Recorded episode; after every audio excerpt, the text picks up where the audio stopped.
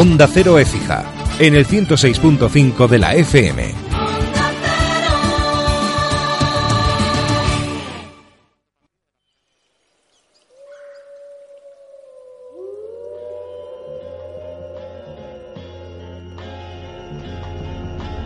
Aceptar y amar lo que, si no amamos el momento presente, lo que vivimos, estamos perdiendo de la vida porque lo único que existe es el aquí y el ahora.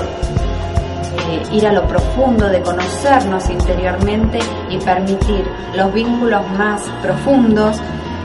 Aprender a recibir y aprender a dar y hacerlo como una cuestión natural.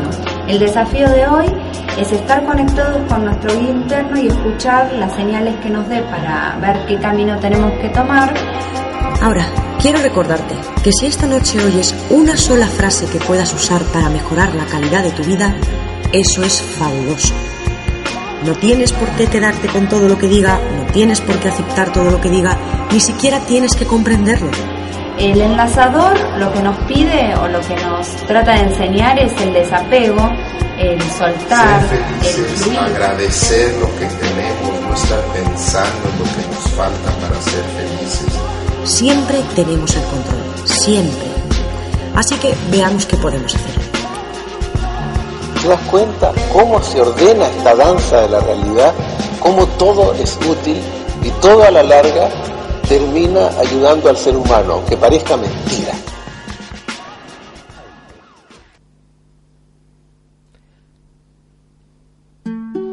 Encontrándonos en el brote de la vida en un escarpado sagrado, en el animal silvestre que es amamantado por la tierra y la vida.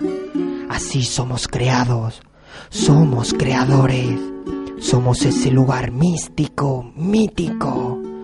El torcal, lugar de poder, extensión de vida, amor de la madre tierra, Pachamama sonidos de lo que somos, naturaleza en plenitud, encuentro milenario, conexión antigua, amar es el sendero en el torcal, tu destino, vivir el presente y la plenitud de ser lo que eres.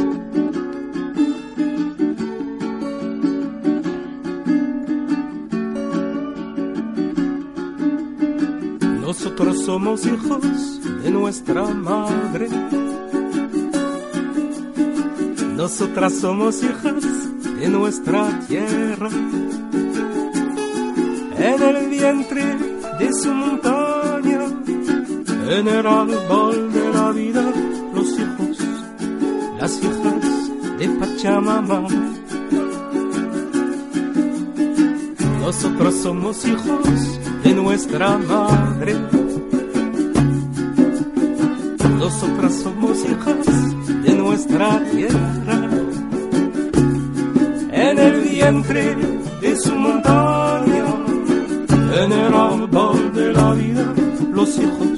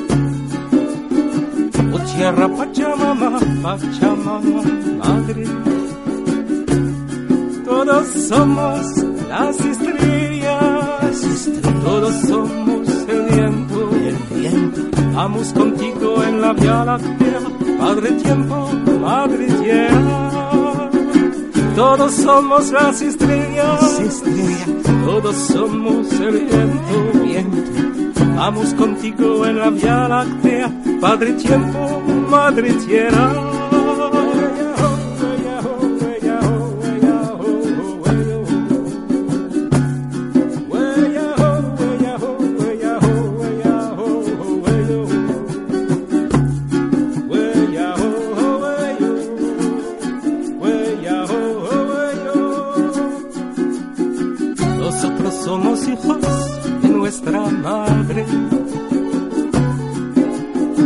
Nosotras somos hijas de nuestra tierra.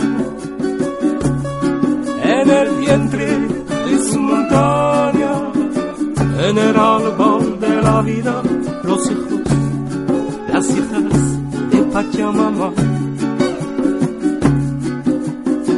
Nosotros somos hijos de nuestra madre. Nosotras somos hijas de nuestra tierra. En el vientre de su montaña, en el árbol de la vida, los hijos, las hijas de Pachamama.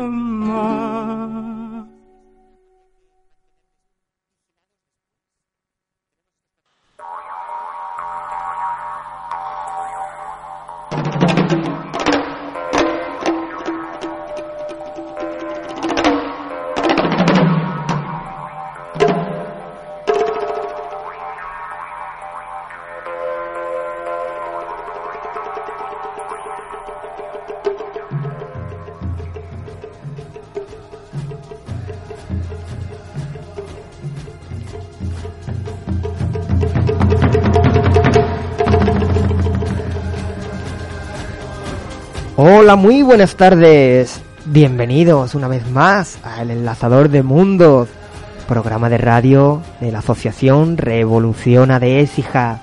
Hoy es nuestro programa número 53 y el tema del mismo, el Torcal.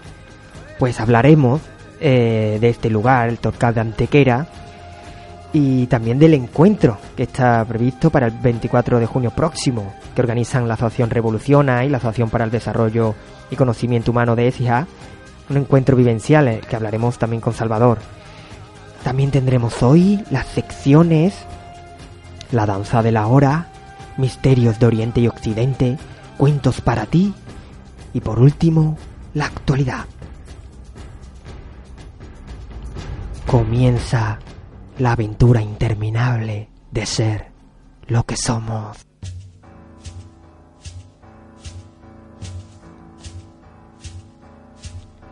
Bueno, hoy nuestro programa es particular, es particular. Todos son particulares, pero hoy es el programa que, digamos, finaliza la, primera parte de la temporada. Porque hoy finalizamos y volveremos en septiembre. Sí, así es, tal y como oyen. Eh, volveremos a, por en septiembre, pero pueden seguir disfrutando de todos los programas del Enlazador de Mundo en los viernes en el mismo horario. Y hoy el tema del programa, como decíamos, está dedicado al Torcal, este lugar tan impresionante que es el Torcal de Antequera, Málaga. Y vamos a hablar de él. Vamos también a, a, a recoger, digamos, a capturar y traer de aquel programa que ya tuvimos, el programa 18 del Enlazador de Mundos, que titulado Lugares de Poder, vamos a recuperar varios audios de aquel programa en el que ya anunciábamos ese primer encuentro vivencial en el, tor en el Torcal de Antequera. Hoy hablamos de ese, del segundo encuentro, hace un año ya de aquel, y hablaremos de, también de, del de este año. Y vamos a, escuchar unos audios que nos hablan un poquito de esa zona, del Torcal de Antequera. Y son extractos de, aquel programa, como decimos, que os invitamos si queréis a, a escucharlo. Están por nuestras redes sociales, en iVoox, si ponéis el enlazador de mundos. Este es el programa 18, el que grabamos ya el año pasado. Y hoy vamos a escuchar el primero de los audios que nos hace referencia al Torcal, este espacio. Hubo un tiempo muy lejano, lejanísimo, en que el mar era dueño y señor. El Torcal surgió del fondo de un antiguo mar, el Tetis, cuyas aguas cubrían prácticamente toda Andalucía. Esa inmersión se produjo durante el plegamiento alpino de la era terciaria, que comenzó hace 62 millones de años y que todavía no ha cesado. Precisamente en la intersección de diaglasas y fracturas, la fuerza de la erosión suele ser mayor, socavando los materiales inferiores y produciendo el hundimiento del techo. Pero no todo es piedra en el torcal. Lo primero es escuchar los sonidos del torcal. Cierra los ojos. Lo segundo, detenerse y observar olvidarnos de las prisas y acompasar nuestro ritmo al tiempo del torcal. Porque, aunque parezca que no pasa nada, suceden muchas cosas. Hay que prestar mucha atención. Fíjate en esta pequeña hoja. Antes había muchos rebaños por aquí, sobre todo de cabras, que lo dejan todo pelado. Pero ahora solo hay unas cuantas ovejas Aparte de la ganadería, aquí lo que más se ha explotado es la cantera, hasta que en el año 86 cesó la actividad. En el año 89 ya el Torcal es declarado por ley paraje natural. De aquí ha salido mucha piedra para la construcción. Ahora el recurso más importante del Torcal es el agua. Este es el pilón de la cruz. Aquí lo que se almacena es agua de lluvia que se escurre por la loza de piedra hasta acumularse en su interior. Alrededor de todo el Torcal hay al menos 13 fuentes, la más importante es el manantial del nacimiento de la villa, que abastece a toda Antequera. El Torcal resulta un acuífero vital para la zona. Todo él actúa como una gran esponja. Sus fisuras, grietas, simas y cuevas componen una red subterránea de absorción y conducción del agua.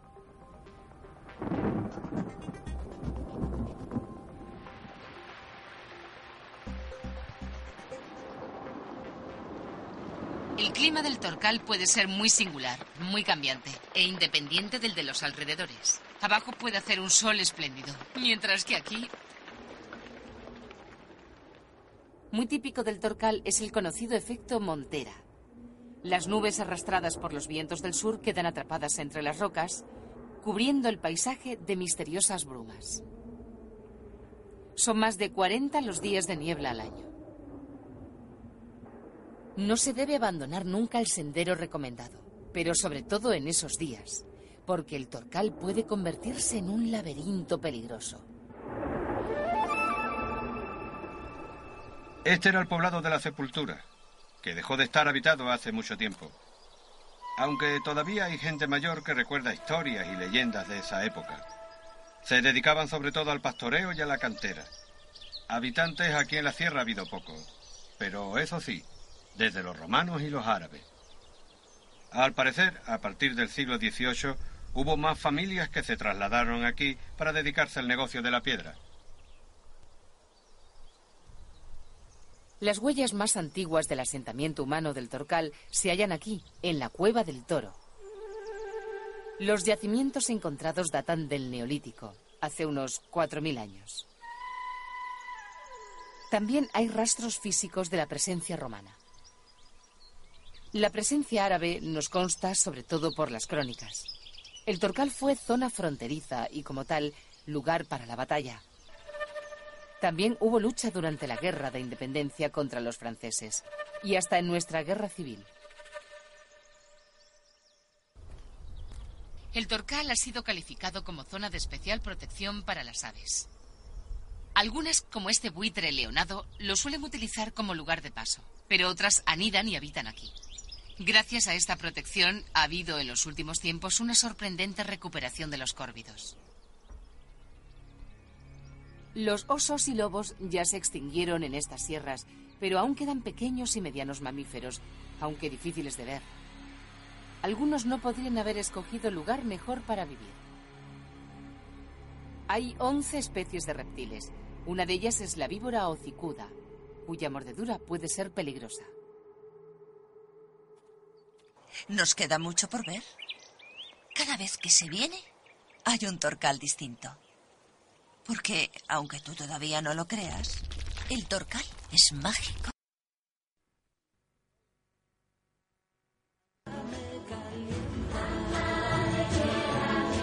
Bueno, pues después de escuchar este audio que habla... eh, Es, es- es tra- es traído de un documental, habla un poco de la historia, ¿verdad? De aquel, de ese lugar.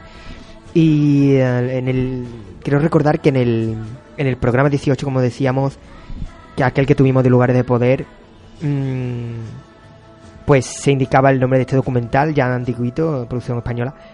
Y bueno, pues seguidamente vamos a escuchar otro audio que este en cuestión y en concreto habla de los lugares de poder.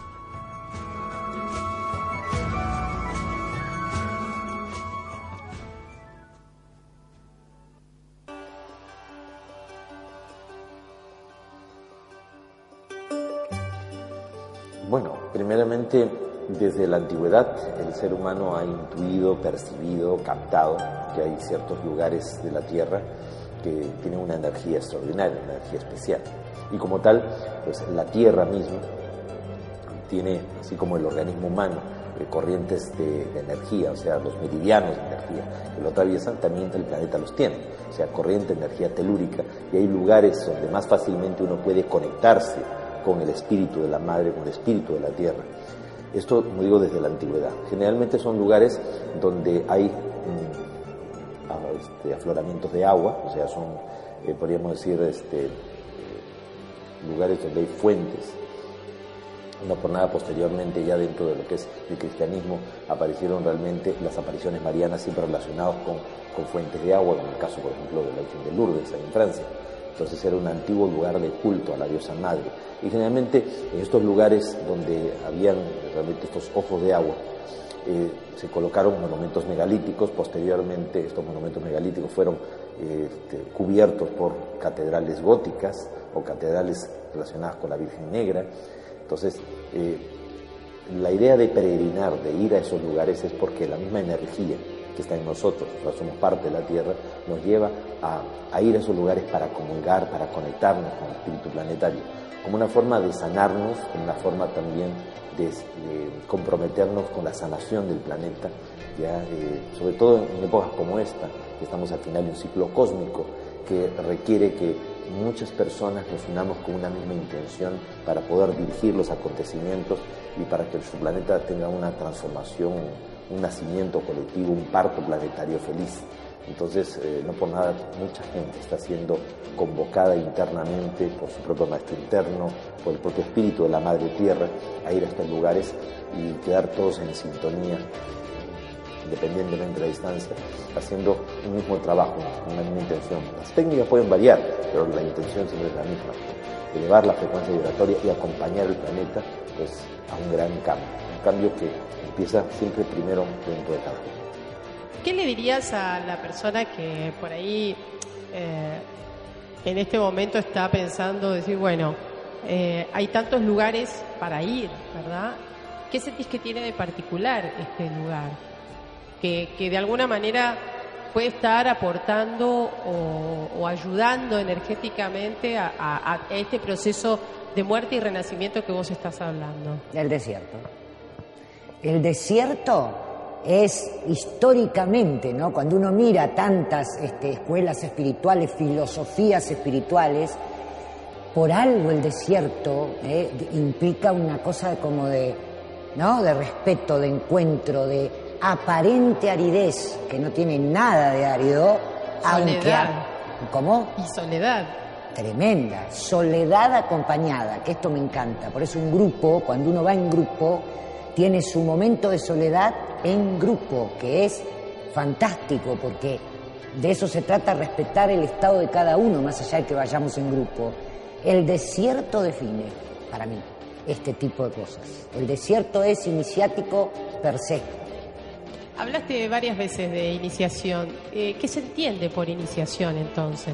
empezar una nueva historia de la propia historia. Iniciarse para mí es eh, morir a una vieja historia personal para iniciarte, empezar una nueva historia que en general tiene que ver con evolución, con el despertar de la conciencia con el- la apertura de, de campo, de paradigma, de mirar la vida de otra manera, de soltar emocionalmente y limpiar todo el mundo emocional o todo lo que podamos, porque hasta donde lleguemos estará perfecto.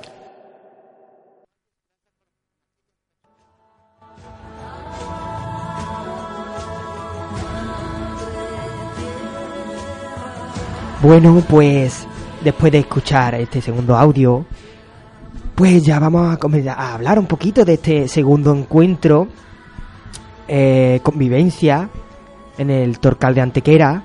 Y para ello, pues hoy no está aquí presencialmente Salvador, pero vamos a hablar por teléfono con él, que nos va a hablar de este próximo encuentro.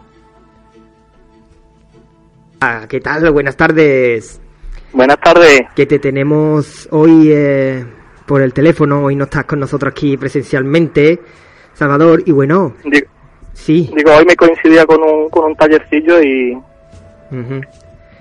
que comienza ya, Dime, Roberto. comienza pronto la asociación, ¿verdad?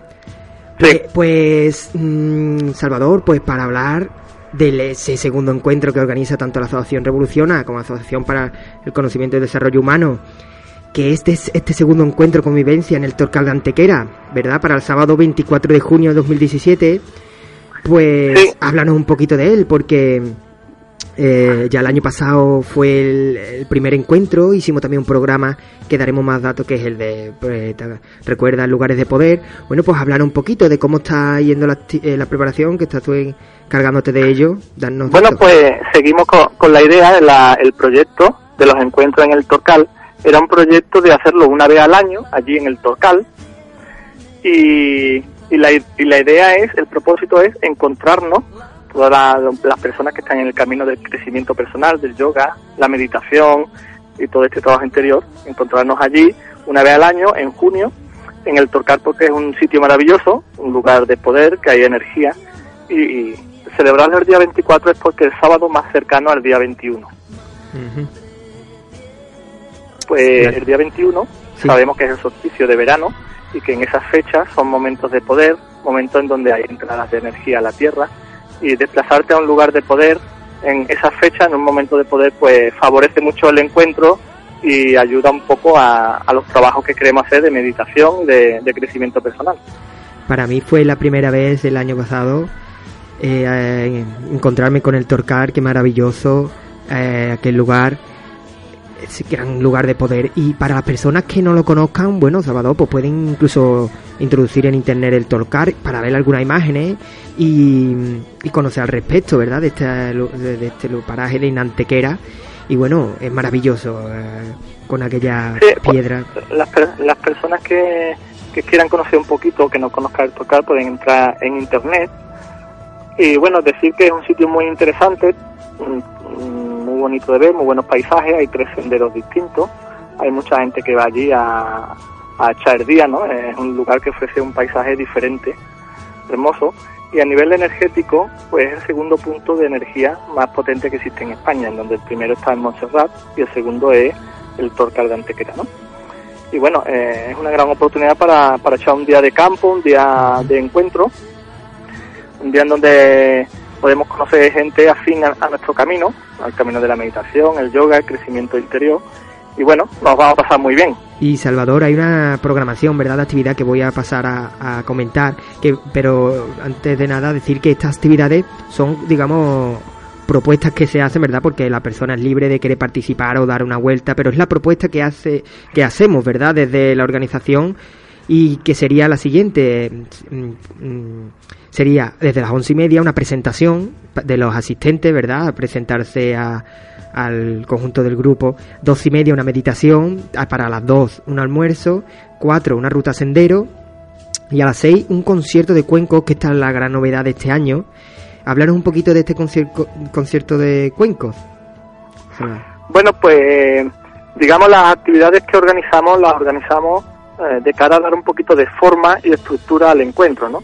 Para que no sea estar allí desde las 11 de la mañana hasta las 6 de la tarde sin tener una organización un poco.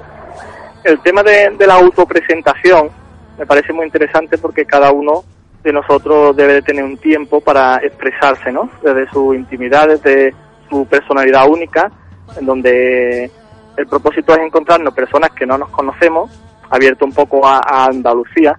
Esa autopresentación puede darnos a conocer, ¿no?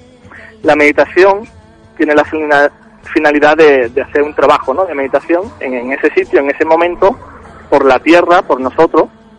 Y bueno, el concierto de cuenco pues, pues es una actividad nueva, es muy interesante, los conciertos de cuenco, en donde se usa el, sonido de los cuencos para hacer terapia. Son cuencos de cuarzo, ¿verdad? Creo. Sí. Son cuencos de cuarzo y está muy bien, ¿no? Eh, esperemos que Vamos, se eh, den las condiciones para que se pueda realizar. Aquí- Yo recuerdo que el año pasado hicimos unos cantos y se escuchaba el eco por aquellas montañas de maravilla. Imagino que tiene que ser una cosa espectacular, maravillosa también con los cuencos de, de cuarzo. Bueno, y Salvador también, como se nos comenta en el cartel, que está por las redes sociales, también eh, Revoluciona eh, creará un, la asociación Revoluciona creará un evento eh, en el cual invite a las personas, contacto y demás, eh, se nos indica de llevar ropa cómoda para los que estén interesados, comida para compartir y preparando preparando un banquito o algo para para y por si hace un poquito de calor, pues ropa fresca y demás y bebida. Es Pues necesario sí, es, es confirmar. echar una ropa cómoda, Ujú. Eh, llevar su- la comida para compartir. El año pasado fue muy bonito cuando nos sentamos allí todos debajo de un árbol y todos sacamos, tendimos mantén en el suelo y pusimos ahí nuestras comidas para compartir y la verdad es que no pasamos hambre. Eh, Y siempre podemos ser un poco creativos, ¿no? Siempre lleva a alguien algo que, que no sabemos, ¿no? Lo que es ni cómo lo ha hecho. Y llevarte un banquillo es por comodidad. Normalmente nos sentamos en el suelo, pero si alguien quiere llevar un banquillo, pues mira, para hacer la meditación es, es bastante favorable. Al igual que el año pasado mm, miramos la temperatura, este año hay un poquito hace un poquito más de grado que el año pasado, ¿verdad, Salvador? Está previsto que haga un poquito la- más de calor. Las previsiones son entre 22 grados y como máxima 30 grados. Eh, evidentemente es una cosa a la que le tememos un poco el calor, aunque la experiencia del año pasado fue muy buena. Sí. Hizo un día eh, muy bueno, fuimos en junio también, en las mismas fechas, y hizo un día fantástico, no pasamos calor para nada, Recuerdo pero es bastante impredecible el día que podemos que podemos tener. Esperemos que, que haga un buen tiempo para que el encuentro sea, sea agradable. Además que hay algunas grutas que te pueden traer, estaba fresquito, ¿verdad? Bueno, Salvador, para más información y para confirmación de asistencia de los interesados, ¿dónde se puede informar o inscribir? En el teléfono y en el correo, yo ¿no? Tengo, eh, tengo un- en el Facebook, la Asociación para el Conocimiento y el Desarrollo Humano, hay un evento creado del Encuentro del Torcal, donde viene un poquito de más información y ahí viene mi teléfono también por si alguien quiere eh, Vale. llamar un poco y tener una información más personalizada. Entonces, a través del en el Facebook pueden encontrar el teléfono y el correo electrónico si nos lo puedes dar para las personas que quieran a través de ese medio del correo electrónico. Sí, Bueno, ¿no? por correo es asociación des, guion desarrollo guion humano punto arroba. Vale. Pues Salvador, muchas gracias y que disfruten, yo este año no, no puedo asistir, que disfrutéis muchísimo y ya a ver si en otras ocasiones pues nos, nos reunimos en la radio y hablamos al respecto de ese segundo encuentro Pues con sí, convivencia. será un día mágico, se- sería un- será un día fantástico y bueno, ya vol- volveré a la radio y ya contaremos un poco cómo fue. Vale, pues os, deseo un maravilloso día en el Torcar. Un abrazo, Salvador. Muchas gracias Roberto Carlos, Hasta luego. un abrazo.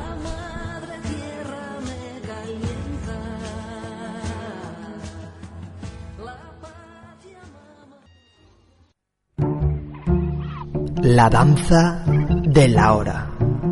Sumérgete en ti y ahora.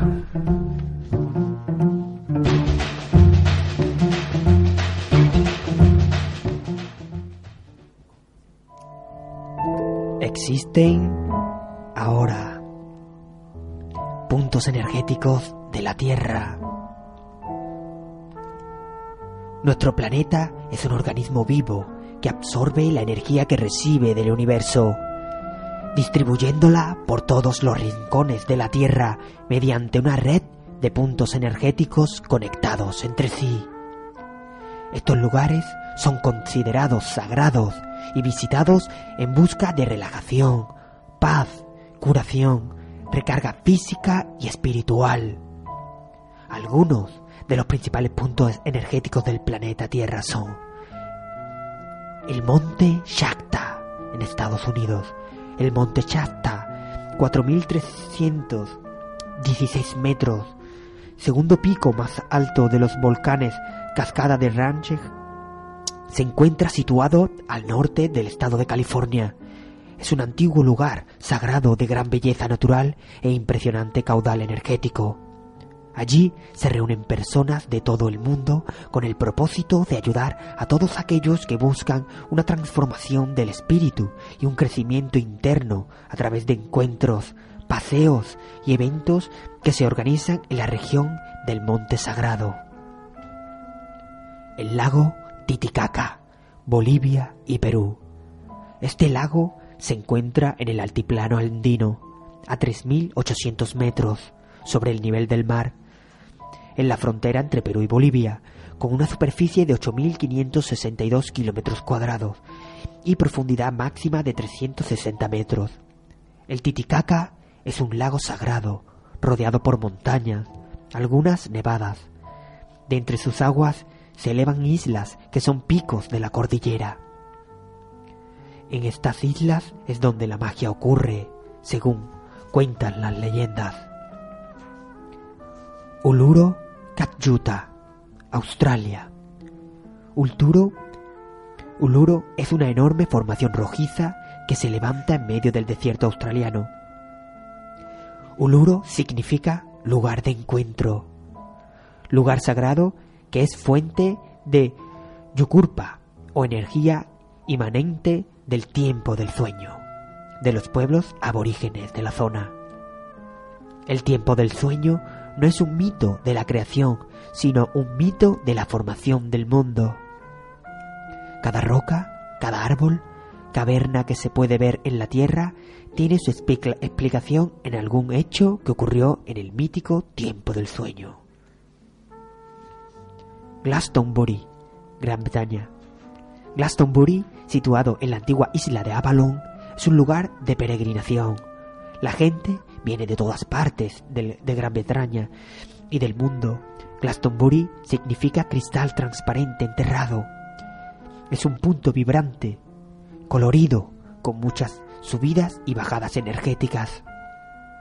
Se consideraba el lugar de enterramiento del rey Arturo y de su consorte en Ginebra, y zona de santos que habían vivido allí como San Patricio, San David, San Dunstan, San Benedictus y Santa Brígida.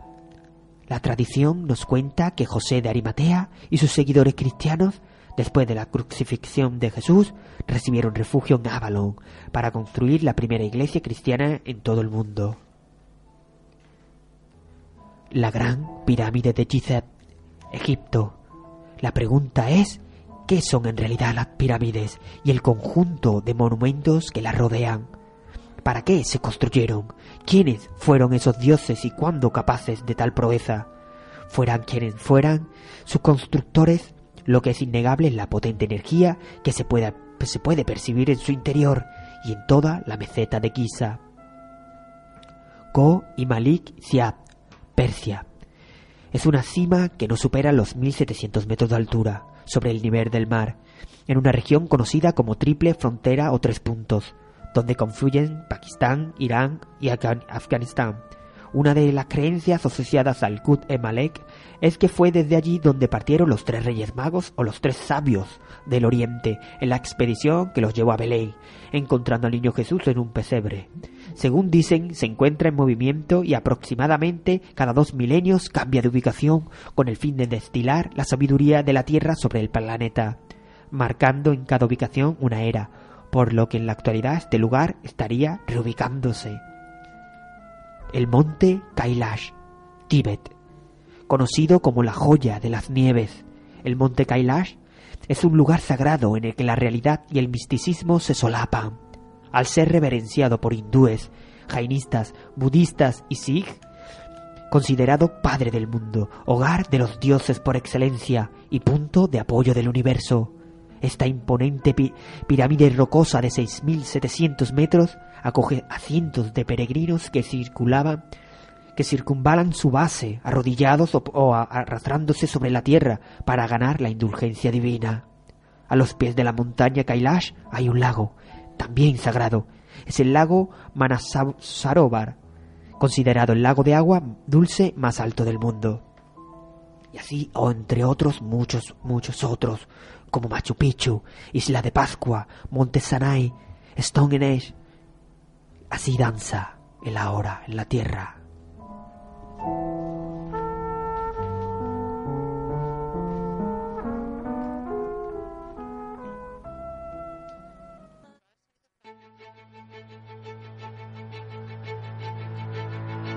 Desde las vías de salvación ascéticas, de renuncia pregonadas por la práctica del hinduismo, hasta las numerosas corrientes que han influido en torno al tronco filosófico del budismo, las doctrinas que han sido cultivadas durante milenios en tierras de Asia, poco a poco han ido calando a fondo en el pensamiento occidental y como una ley natural que conduce a un eterno retorno, los misterios de Oriente comienzan su lenta pero firme apertura hacia las tierras de Occidente Así tampoco resulta extraño que cada vez más una visión menos ortodoxa sobre la historia de la humanidad comience a ser investigada.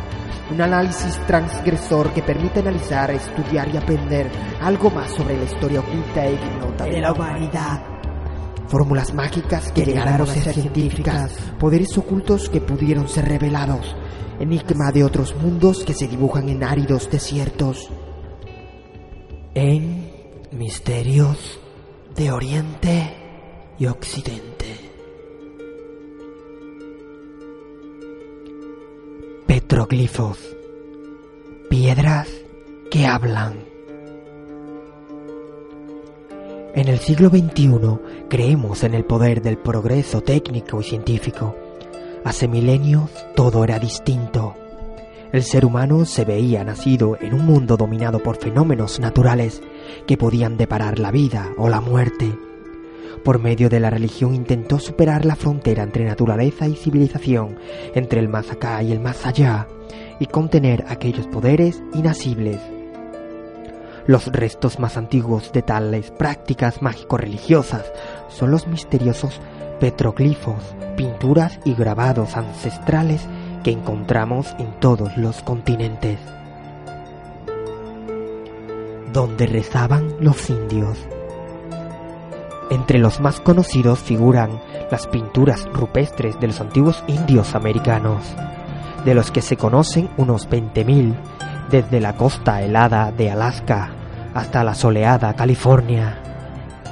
Con simples herramientas de piedra y pigmentos naturales grabaron los dibujos en la roca hace unos 5.000 años. Aparte de los símbolos propios de cada clan, que reflejan la pertenencia a determinadas tribus, la mayoría de los temas son de tipo astronómico, mitológico y chamánico. Las figuras representan culebras, búfalos, insectos y pájaros, pero también hay dibujos abstractos algunos elementos religiosos indican que cerca de estos lugares había centros de reunión y de culto, donde los sacerdotes conjuraban la magia de la lucha y la caza. Hasta nuestros días existen algunos lugares de este tipo que los indios de América del Norte y del Sur mantienen en secreto y en los que perciben campos energéticos particulares para poder entrar en contacto con sus ancestros y espíritus protectores sin que nadie les moleste. Señales en el infierno verde. El arqueólogo francés Marcel Houmet investigó en sus expediciones realizadas alrededor de 1950 numerosos petroglifos de la zona amazónica de Brasil. Su descubrimiento más impresionante es el de la piedra pintada, un monumento megalítico en forma de elipsoide de 100 metros de longitud y 30 metros de altura. Esta reliquia de una prehistoria olvidada muestra serpientes sagradas, sapos, plantas, círculos de las cuatro estaciones, cabezas y símbolos del sol. Unas inscripciones enigmáticas producen una impresión marcadamente céltica. Si los creadores de culturas prehistóricas de regiones muy distantes idearon símbolos parecidos, o si hubo contactos transoceánicos. Es una cuestión que probablemente seguirá sin resolverse. Misterios poéticos. Muchos visitantes de lugares de culto megalíticos afirman que en estos lugares tienen una sensación especial. En Falera, Suiza, donde existe un monumento de la Edad de Bronce, se ha medido efectivamente una radiactividad superior a la normal, pero solo en la proximidad inmediata de las piedras de la construcción megalítica. Este fenómeno se da también en otros lugares en que existen mejires. ¿Percibían los hombres prehistóricos su mundo con otros sentidos? ¿Refleja su lenguaje simbólico sagrado un conocimiento complejo del universo y la estructura de las cosas? Según el filósofo italiano Giambattista Vico, nuestros antepasados poseían una sabiduría poética innata que les permitía descifrar el código del mundo. Y los grafismos poéticos podrían ayudarnos a retornar al comienzo de la experiencia humana ancestral. Libros de historia grabados. En medio de las Dolomitas italianas se halla la encantadora población de Val Camónica, los hombres de la edad de bronce y de hierro grabaron hasta 40.000 dibujos rupestres. Los historiadores sospechan que relatan la historia del legendario reino de Fanis y el terrible mago Spina de Mul. Este mago tenía una milagrosa piedra radiante que pasó a manos de los reyes de Fanis. La existencia de este legendario país es objeto de controversia, pero las pinturas rupestres de Val Camónica podrían revelarnos más cosas sobre aquel pueblo misterioso del norte de Italia si algún día logramos entender su lenguaje simbólico. Señales gráficas en el desierto. En el norte de Chile, a unos 100 kilómetros de la ciudad portuaria de Iquique, artistas de la Edad de Piedra crearon pinturas rupestres gigantescas.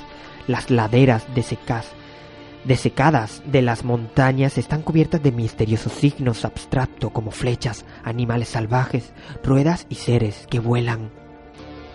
La visión que inspiró a los autores de estos enormes geoglifos, o si se apoyaron en los dioses de las estrellas o llevaron a cabo ritos mágicos de fertilidad, es un secreto que se llevaron consigo a la tumba. Piedra tallada, un fenómeno global los viejos símbolos permiten conjurar mundos místicos enteros. Su mensaje suena universal. La fertilidad aparece simbolizada por una nube de lluvia o una línea ondulada y el sol representa la vida. Pero desconocemos del todo el significado de las pequeñas entalladuras o diagramas parecidos al juego del tres en raya, también la expresión que encierra los dibujos abstractos de rayas de culturas neolíticas de Australia, Asia, África y América seguirán siendo un misterio. Pero Europa plantea un enigma muy particular a la investigación prehistórica. Desde las islas mediterráneas hasta la región alpina, desde Hungría hasta la península ibérica, en las islas británicas y en Escandinavia, en todas partes aparecen las mismas espirales, cavidades y símbolos de animales. Monumentos de energía mágica. Ha habido muchos intentos de interpretación, pero ninguna de las especulaciones resulta realmente satisfactoria.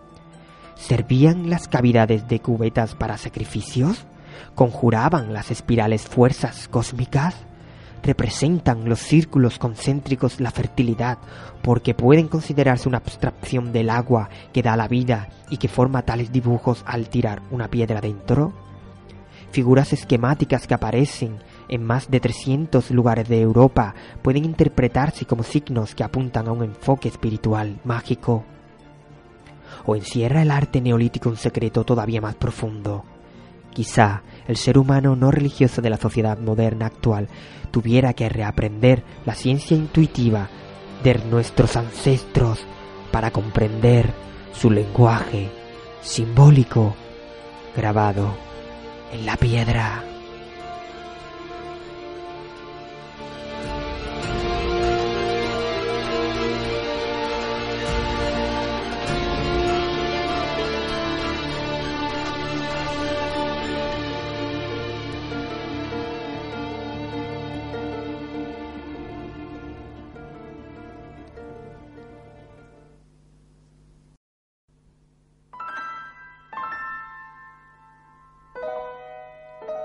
Cuentos para ti.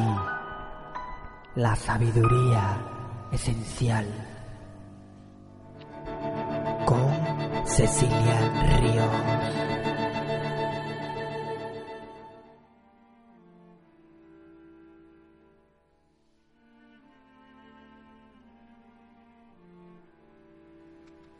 El valor de la verdad. Adaptación del cuento popular de China. Hace muchísimos años, un guapo y apuesto príncipe de China se propuso encontrar la esposa adecuada con quien contraer matrimonio. Todas las jóvenes ricas y casaderas del reino deseaban que el heredero se fijara en ellas para convertirse en la afortunada princesa. El príncipe lo tenía muy complicado a la hora de elegir, pues eran muchas las pretendientas y solo podía dar el sí quiero a una. Durante muchos días estuvo dándole vueltas a un asunto, la cualidad en la que debía basar su elección. ¿Debía quizá escoger a la muchacha más bella? ¿Sería mejor quedarse con la más rica? ¿O mejor comprometerse con la más inteligente? Era una decisión de por vida y tenía que tenerlo muy claro. Un día, por fin, se disiparon todas sus dudas y mandó llamar a los mensajeros reales. Quiero que anunciéis a lo largo y ancho de mis dominios que todas las mujeres que deseen convertirse en mi esposa tendrán que presentarse dentro de una semana en palacio, a primera hora de la mañana. Los mensajeros obedientes y siempre leales a la corona, recorrieron a caballo todos los pueblos y ciudades del reino. No quedó un solo rincón ajeno a la noticia. Cuando llegó el día señalado, cientos de chicas se presentaron vestidas con sus mejores galas en los fabulosos jardines de la corte. Impacientes, esperaron a que el príncipe se asomara al balcón e hiciera públicas sus intenciones. Cuando apareció, suspiraron emocionadas e hicieron una pequeña reverencia. En silencio, escucharon sus palabras con atención. Os he pedido que vinierais hoy porque he de escoger la mujer que será mi esposa. Os daré a cada una de vosotras una semilla para que la plantéis. Dentro de seis meses os convocaré aquí otra vez, y la que me traiga la flor más hermosa de todas será la elegida para casarse conmigo y convertirse en princesa. Entre tanta muchacha distinguida se escondía una muy humilde, hija de una de las cocineras de palacio. Era una jovencita linda de ojos grandes y cabellos largos, pero sus ropas eran viejas y estaban manchadas de hollín porque siempre andaba entre fogones.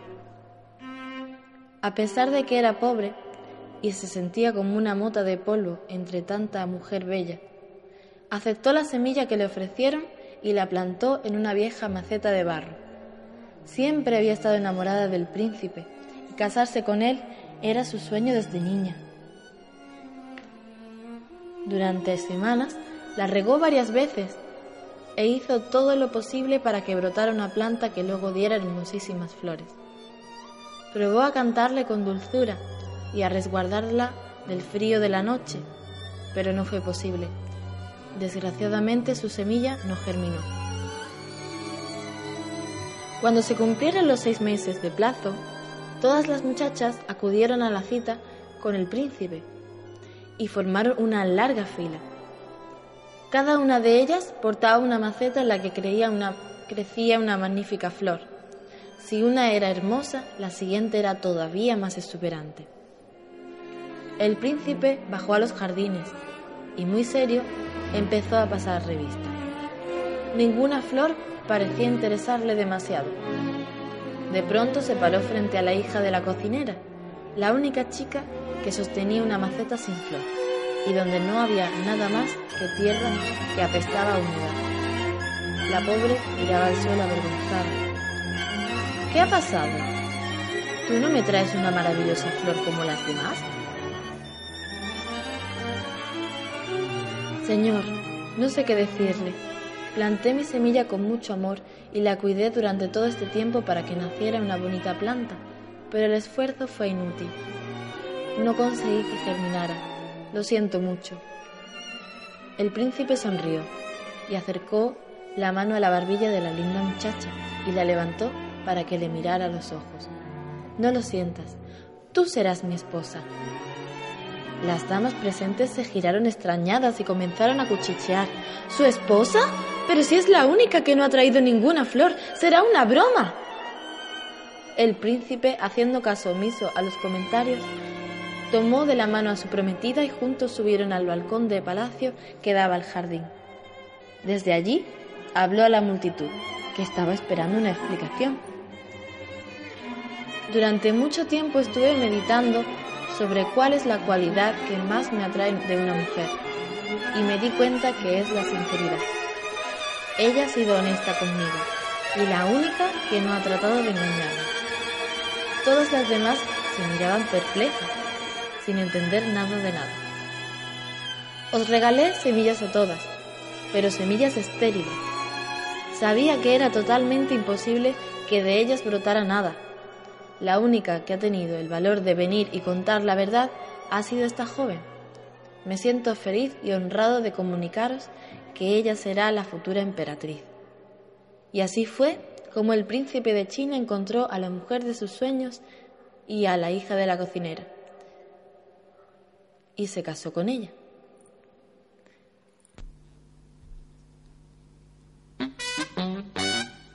Actualidad.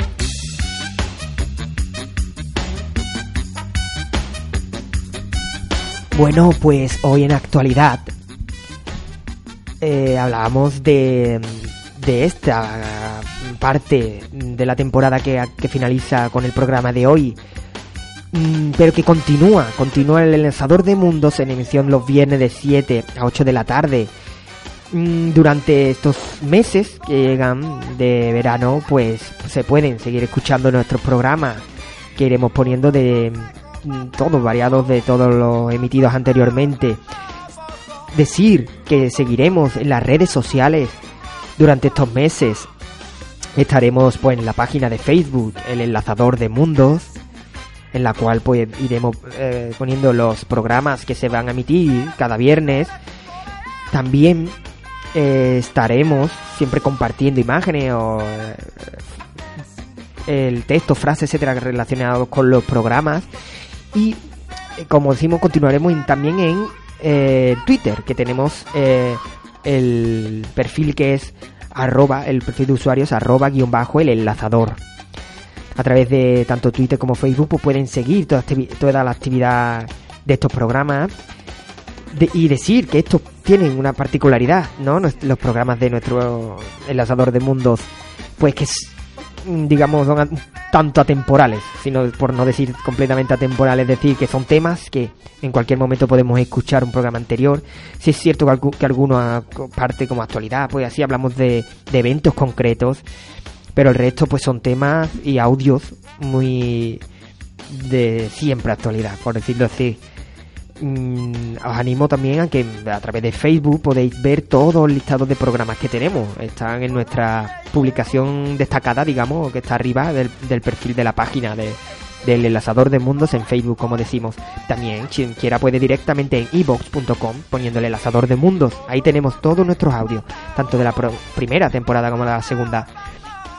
Bueno, pues para despedirme ya, deciros que tengáis un maravilloso eh, estación veraniega, una maravillosa estación veraniega que disfrutéis mucho. Nosotros volveremos para septiembre. Así que, desde aquí el enlazador de mundos, os da un gran abrazo enlazador. Y hasta entonces.